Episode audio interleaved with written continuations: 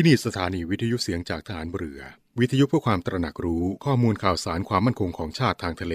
รายงานข่าวอากาศ และเทียบเวลามาตรฐาน จากนี้ไปขอเชิญรับฟังรายการ ร่วมเครือนาวีครับ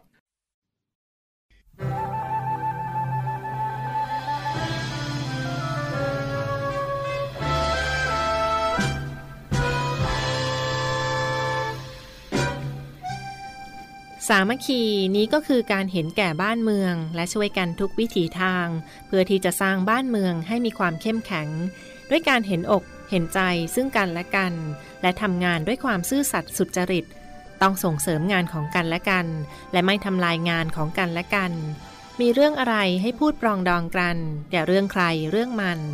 และงานก็ทำงานอย่างตรงไปตรงมานึกถึงประโยชน์ส่วนรวม ระราชดำรัสของพระบาทสมเด็จพระบรมชนากาธิเบศรมหาภูมิพล อดุลยเดชมหาราช บรมนาถบพิตรพระราชทานในพิธีประดับยศนายตำรวจชั้นนายพลณพระตำหนักจิตรดาระโหฐาน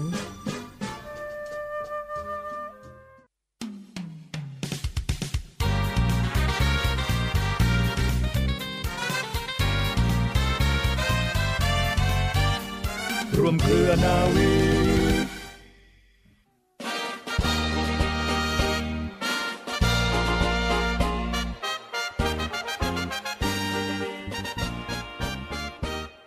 สวัสดีค่ะ ต้อนรับเข้าสู่รายการร่วมเครือนาวี รับฟังผ่านทางสถานีวิทยุเสียงจากทหารเรือ สทร 15 สถานี 21 ความถี่ ทั่วประเทศไทยนะคะ และช่องทางเว็บไซต์ที่ www.voiceofnavy.com และ www.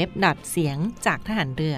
.com ค่ะ วันนี้อยู่กับพวกเราทีมงานรายการร่วมเครือนาวี ดิฉันนาวโทหญิงจิรัชยาศรีอรุณค่ะค่ะ ดิฉันว่าที่เรือตรีหญิงนภัสกรทิพโสค่ะ มาพร้อมกับเรือเอกจรันแสงเสียงฟ้ากันในวันนี้นะคะ วันนี้ก็มีอีกหนึ่งกิจกรรมสำคัญวันนี้ในอดีตที่ผ่านมาฝากคุณฟังกันค่ะ น้องนินยาเห็นว่าวันนี้ตรงกับอีกหนึ่งเหตุการณ์สำคัญที่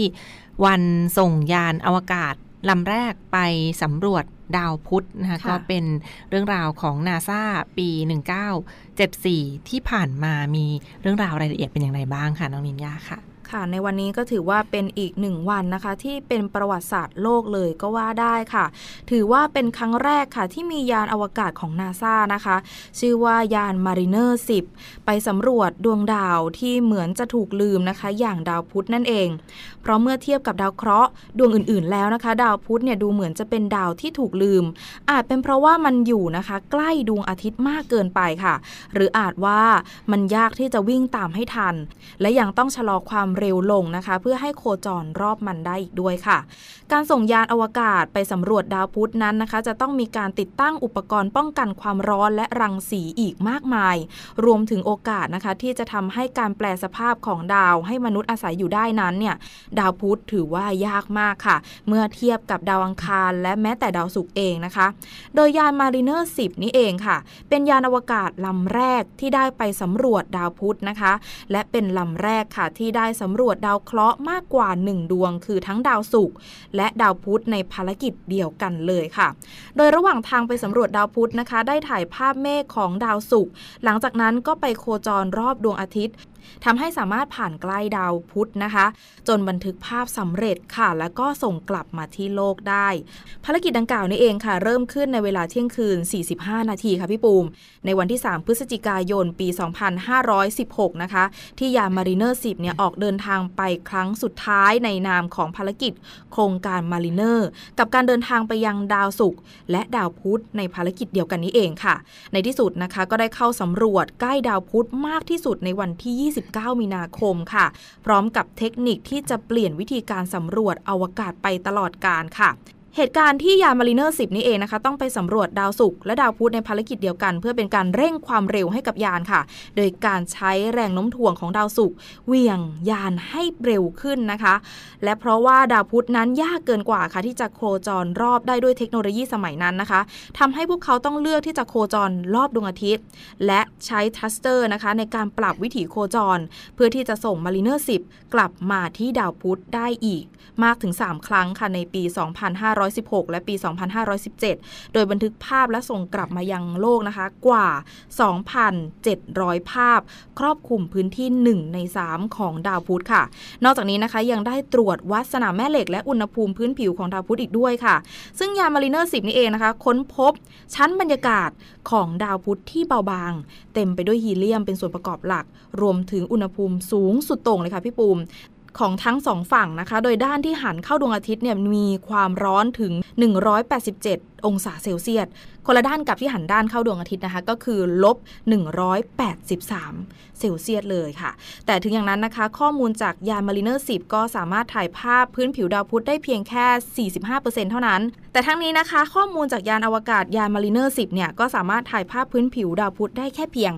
45%เท่านั้นค่ะพี่ปูมค่ะเดี๋ยววันนี้ก็เป็นอีกหนึ่งเรื่องราววันนี้ในอดีตที่มาฝากทุกท่านกันนะสำหรับ 29 มีนาคม ปี 2517 ที่ผ่านมา หรือว่าเหตุการณ์ยานมารีเนอร์10 ของนาซาที่ได้ปล่อยไปตั้งแต่เมื่อเดือนพฤศจิกายน 2516 แล้วก็ถือได้ว่าเป็นยานอวกาศลำแรกค่ะ ที่สามารถบินผ่านดาวพุธนะเป็นอีกหนึ่งนวัตกรรมของโลกที่ผ่านมากับเหตุการณ์วันนี้ในอดีตเรื่องราวที่มาฝากเป็นเกร็ดความรู้ให้คุณฟังกันในวันนี้ และช่วงต่อไปพักฟังเพลงจากทางรายการกันต่อเลยค่ะ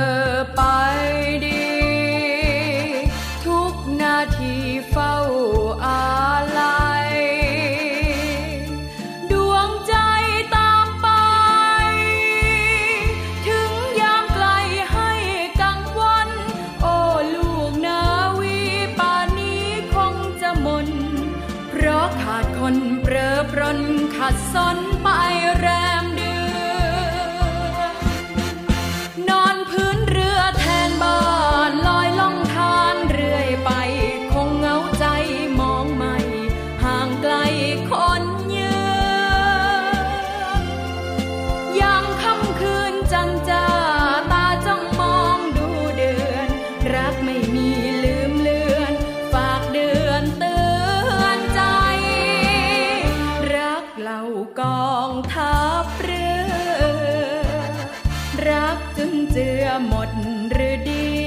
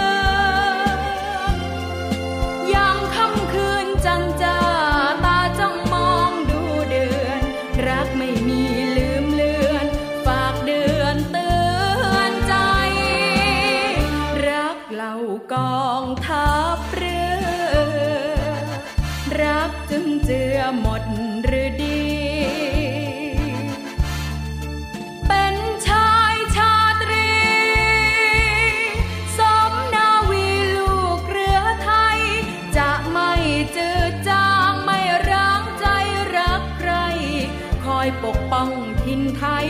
ผู้ไว้ทะเลทอง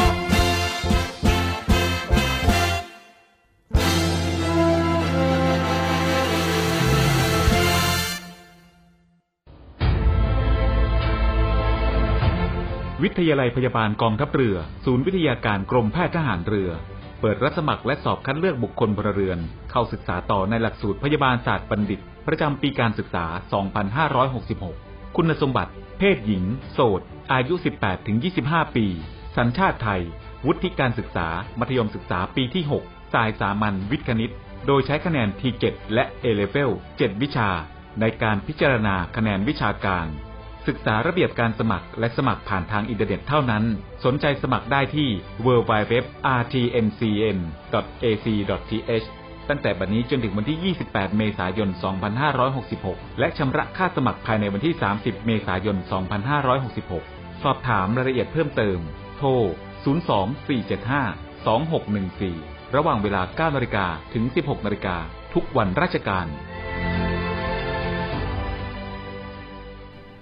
ต่อเนื่องกันในช่วงนี้กับเรื่องราวจากรายการร่วมเครือนาวีค่ะ ช่วงนี้มีอีกหนึ่งบรรยากาศที่สำคัญในส่วนของกองทัพเรือมาฝากคุณฟังกันนะ เป็นบรรยากาศของการฝึกทร66 หรือว่าการฝึกกองทัพเรือประจำปี 2566 ซึ่งก็ยังเป็นห่วงของการฝึกในเดือนมีนาคมนี้นะ มีกิจกรรมที่สำคัญไม่ว่าจะเป็นการฝึกยิงอาวุธ ปล่อยนำวิถีแบบฮาพูน จากเรือตรวจการไกลฝั่ง และก็เรือหลวงประจวบคีรีขันธ์อีกด้วย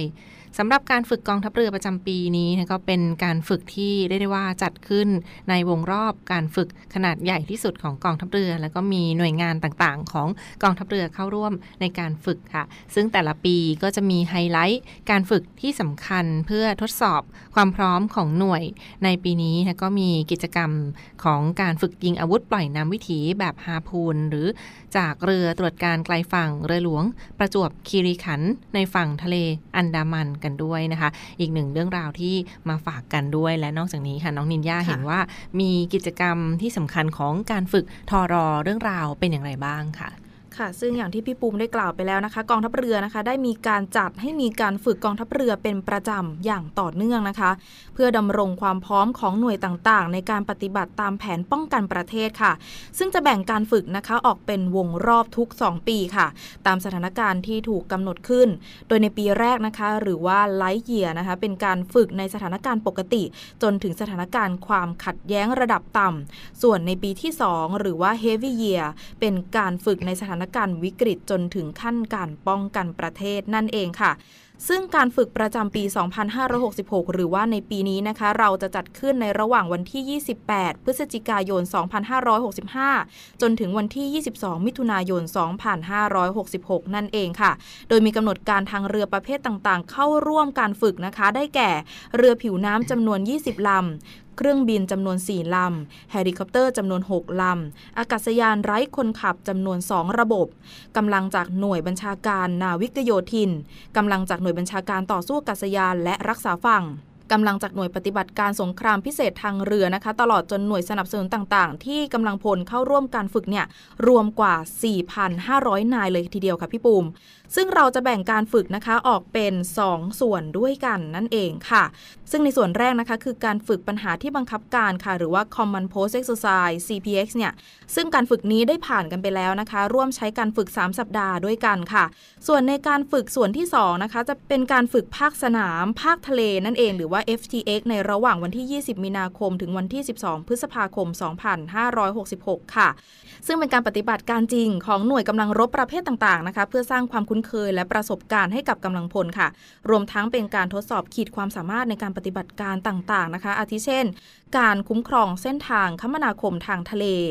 การโจมตีกำลังทางเรือของฝ่ายตรงข้ามค่ะ การปฏิบัติการยุทธสะเทินน้ำสะเทินบก การป้องกันฝั่ง ซึ่งกำลังทางเรือนะคะ ต้องฝึกปฏิบัติการยุทธวิธีตามสาขาปฏิบัติการต่างๆ ค่ะได้แก่ การปราบเรือดำน้ำการต่อต้านเรือผิวน้ำการป้องกันภัยทางอากาศยาน การปฏิบัติการพิเศษ การยกพลขึ้นบก รวมทั้งปฏิบัติการข่าวสารและสงครามไซเบอร์นั่นเองค่ะ ทั้งนี้นะคะอย่างที่พี่ปูมได้กล่าวไปแล้วนะคะ ในวันที่ 29 มีนาคมนี้เองค่ะ จะเป็นการฝึกยิงอาวุธปล่อยนำวิถีพื้นสู่พื้นแบบฮาวพูนบล็อก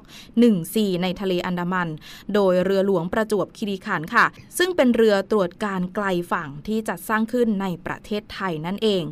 นอกจากนี้นะคะเราก็ยังจะมีการฝึกในเรื่องของการปฏิบัติการยุทธสะเทินน้ำสะเทินบกนะคะ ในช่วงเดือนถัดไปการฝึกอาวุธประจำหน่วย การฝึกดำเนินการกลยุทธ์ด้วยกระสุนจริงของกำลังภาคพื้นดิน ทั้งกำลังจากหน่วยปฏิบัติการนาวิกโยธิน หน่วยปฏิบัติการต่อสู้อากาศยานและรักษาฝั่ง รวมทั้งกองทัพบบก และกองทัพอากาศที่ได้จัดกำลังเข้าร่วมการฝึกในครั้งนี้อีกด้วยค่ะ ซึ่งผลที่คาดว่าจะได้รับจากการฝึกกองทัพเรือในปี 2566 นี้นะคะ นอกจากกำลังพลที่เข้าร่วมการฝึกจะได้รับความรู้ความชำนาญเพิ่มขึ้น ยังทำให้กองทัพเรือค่ะ ได้รับทราบถึงขีดความสามารถและข้อจำกัดของกำลังทางเรือที่มีอยู่ในปัจจุบันนี้ค่ะ รวมทั้งการปฏิบัติการร่วมกับสอนชนและเหล่าทัพ เพื่อนำไปใช้ในการวางแผนพัฒนาขีดความสามารถสำหรับการปฏิบัติภารกิจค่ะพี่ปุ่ม โดยเฉพาะในการป้องกันประเทศ ให้มีประสิทธิภาพมากยิ่งขึ้น โดยขีดความสามารถของกำลังทางเรือที่เตรียมไว้สำหรับการทำสงคราม ยังสามารถนำมาใช้ในการรักษาผลประโยชน์ของชาติ การช่วยเหลือพี่น้องประชาชนที่ประสบภัยต่างๆ ในอย่างปกติได้อีกด้วยค่ะ ค่ะนี่ก็เป็นอีกหนึ่งบรรยากาศสำคัญในห่วงนี้ที่มาฝากทุกท่านกันนะ เป็นเรื่องราวของการฝึกทรอ66 ที่แสดงให้เห็นถึงแสนยานุภาพของกองทัพเรือได้ได้ว่าก็ฝึกอย่างไร รบอย่างนั้นนะแสนยานุภาพในการฝึกของกองทัพเรือ ไม่ว่าจะเป็นการฝึกอาวุธปล่อยนำวิถีพื้นสู่พื้นแบบฮาพูนบล็อกวันซีหรือว่ากิจกรรมของการยกพลขึ้นบกที่ก็จะจัดขึ้นในห่วงสัปดาห์ถัดไปด้วยนะก็เป็นข่าวสารที่มาฝากประชาสัมพันธ์กันในช่วงนี้ค่ะ ต่อเนื่องกันค่ะน้องนินยามีอีกหนึ่งกิจกรรมในส่วนของการสกัดกั้น หรือว่าสกัดจับยาเสพติดกันบ้างนะไปกันที่นรคหน่วยเรือรักษาความสงบเรียบร้อยตามลำแม่น้ำโขงที่ผ่านมาค่ะได้แถลงข่าวการตรวจยึดยาไอซ์617 กิโลกรัม และยาบ้า 3,000 เม็ด รวมทั้งกัญชาอัดแท่งอีก 123 แท่งด้วยกันนะคะ ซึ่งเป็นบรรยากาศของนรคสถานีเรือบ้านแพง และสถานีเรือนครพนม ที่ได้ตรวจยึดสิ่งผิดกฎหมายจำนวน 2 รายการไม่ว่าจะเป็นยาเสพติดให้โทษประเภทที่ 1 หรือยาไอซ์จำนวน 14 กระสอบนะคะ617 กิโลกรัมด้วยกัน ซึ่งสกัดจับกันได้ที่ริมฝั่งแม่น้ำโขงระหว่างอำเภอบ้านแพงจังหวัดนครพนมค่ะ และอีกหนึ่งพื้นที่ค่ะเป็นการตรวจยึดยาเสพติดให้โทษประเภทที่ 1 หรือยาบ้าจำนวน 3,000 เม็ดนะและกัญชาอัดแท่งอีก 3 กระสอบ 123 กิโลกรัม ที่ลักลอบเข้ามาในประเทศไทย โดยผิดกฎหมาย สกัดจับได้ที่ริมฝั่งแม่น้ำโขงตำบลท่าค้ออำเภอเมือง จังหวัดนครพนมที่ผ่านมา เช่นเดียวกันนี่ก็เป็นเหตุการณ์ในส่วนของนรขอที่ยังคงมีเจ้าหน้าที่ดูแลกันตลอด 24 ชั่วโมงนะเพื่อสกัดจับทั้งสิ่งผิดกฎหมายและสิ่งที่ลักลอบเข้าเมืองต่อไปเพื่อรักษาความสงบในพื้นที่ต่อไปค่ะต่อเนื่องกันค่ะน้องนินยาเห็นว่ามีอีกหนึ่งสาระน่ารู้มาฝากคุณฟังกันด้วยเป็นเรื่องราวของ emotional eating หรือว่าการทานอาหารกินอาหารตามอารมณ์นั้นมันมีผลข้างเคียงหรือว่ามีข้อดีข้อเสียต่อร่างกายของเราหรือไม่อย่างไรบ้างค่ะ ค่ะพี่ปูมวันนี้นินยาอยากจะขอนำท่านผู้ฟังนะคะ มารู้จักกับคำว่า emotional eating นะคะ หรือว่าที่แปลกันง่าย ๆ ก็คือการรับประทานอาหารด้วยอารมณ์นั่นเองค่ะ ซึ่งเชื่อว่าหลาย ๆ ท่านนะคะ อาจจะเคยมีพฤติกรรมเหล่านี้โดยที่ไม่รู้ตัวนะคะ ก่อนอื่นค่ะ เรามาทำความรู้จักกันก่อนว่าการรับประทานอาหารด้วยอารมณ์เนี่ยคืออะไรนะคะ การรับประทานอาหารเพิ่มขึ้นนะคะมากกว่าระดับปกติค่ะ เมื่อเผชิญกับการเปลี่ยนแปลงทางอารมณ์ ไม่ว่าจะเป็นอารมณ์ทางลบนะคะ อาทิเช่น ความเสียใจ ความกังวล ความโกรธนะคะ หรือแม้แต่ว่าอารมณ์ทางบวกเอง ก็ส่งผลทำให้เกิดการรับประทานอาหารด้วยอารมณ์ได้เช่นกันค่ะ ทั้งนี้นะคะ โดยส่วนใหญ่แล้วอารมณ์ที่จะกระตุ้นให้เกิดการรับประทานอาหารในลักษณะนี้มักจะเป็นอารมณ์ทางลบมากกว่า โดยการรับประทานอาหารมักเกิดขึ้นเมื่อบุคคลอยู่คนเดียว หลังเวลาเย็นหรือว่าระหว่างรับประทานของว่างนั่นเองค่ะ และมักเกิดขึ้นเมื่อบุคคลรับประทานอาหารที่บ้านของตนเองมากกว่าการรับประทานอาหารข้างนอกค่ะการรับประทานอาหารด้วยอารมณ์นะคะ ไม่ได้เป็นเพียงการตอบสนองความต้องการของร่างกาย หรือว่าที่เราเรียกง่ายๆ คืออาการหิวค่ะ หรือไม่ได้ทำให้สู่เจตนาเพิ่มพลังงานในการใช้ชีวิตประจำวัน แต่หากค่ะเป็นการเยียวยา อารมณ์ทางลบนั่นเอง หรือว่าส่งเสริมอารมณ์ทางบวกของบุคคลนั้นๆ ค่ะ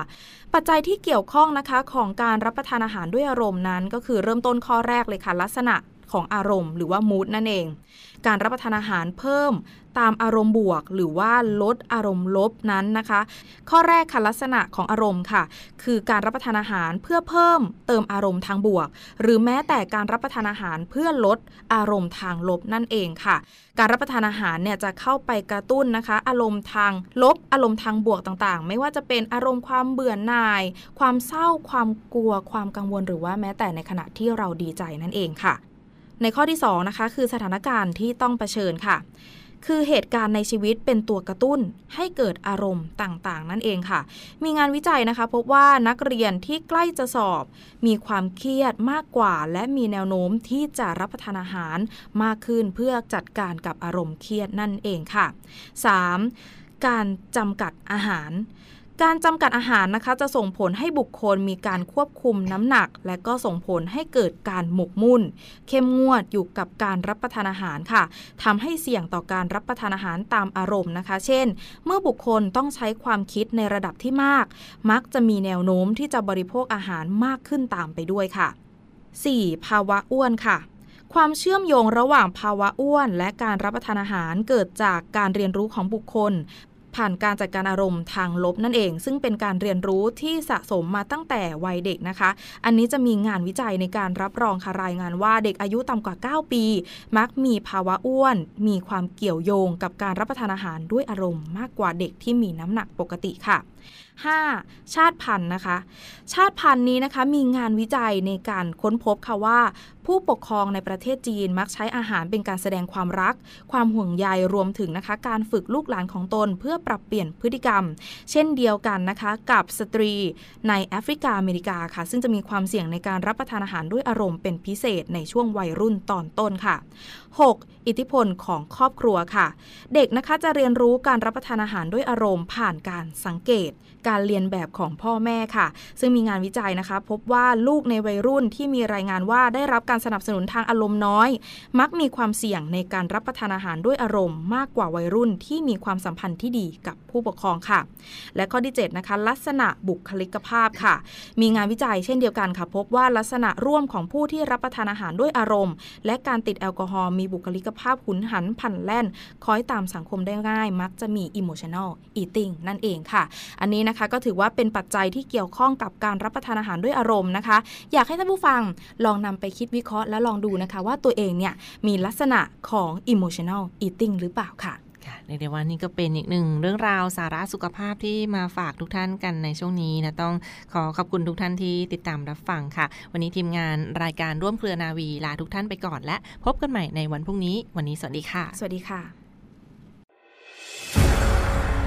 กองทัพเรือจัดตั้งกองทุนน้ำใจไทย เพื่อผู้เสียสละในจังหวัดชายแดนภาคใต้ และพื้นที่รับผิดชอบกองทัพเรือ เพื่อนำไปมอบให้กำลังพลกองทัพเรือ และครอบครัวที่เสียชีวิต หรือบาดเจ็บทุกพลภาพ จากการปฏิบัติหน้าที่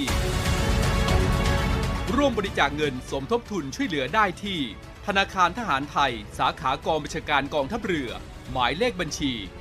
115ขีด2ขีด17087ขีด2 ชื่อบัญชี กองทุนน้ำใจไทยเพื่อผู้เสียสละในจังหวัดชายแดนภาคใต้ และพื้นที่รับผิดชอบกองทัพเรือ กรุณาส่งหลักฐานการโอนเงินมาที่กรมการเงินทหารเรือ หมายเลขโทรศัพท์ 0